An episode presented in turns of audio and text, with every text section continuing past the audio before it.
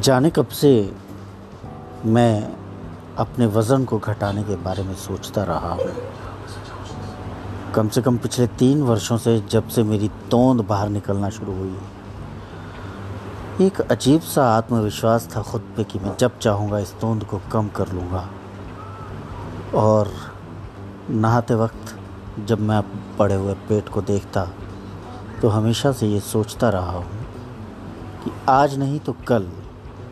कल से मैं एक्सरसाइज शुरू करूँगा वॉकिंग शुरू करूँगा। और कई बार मैंने किया भी शुरू। लेकिन बीच में एक दिन जो टूटा तो टूटता ही चला गया। अब तो खुद पे यकीन ही ना रहा है कि मैं कभी वापस अपने उन सुनहरे दिनों में लौट सकूँगा। thank you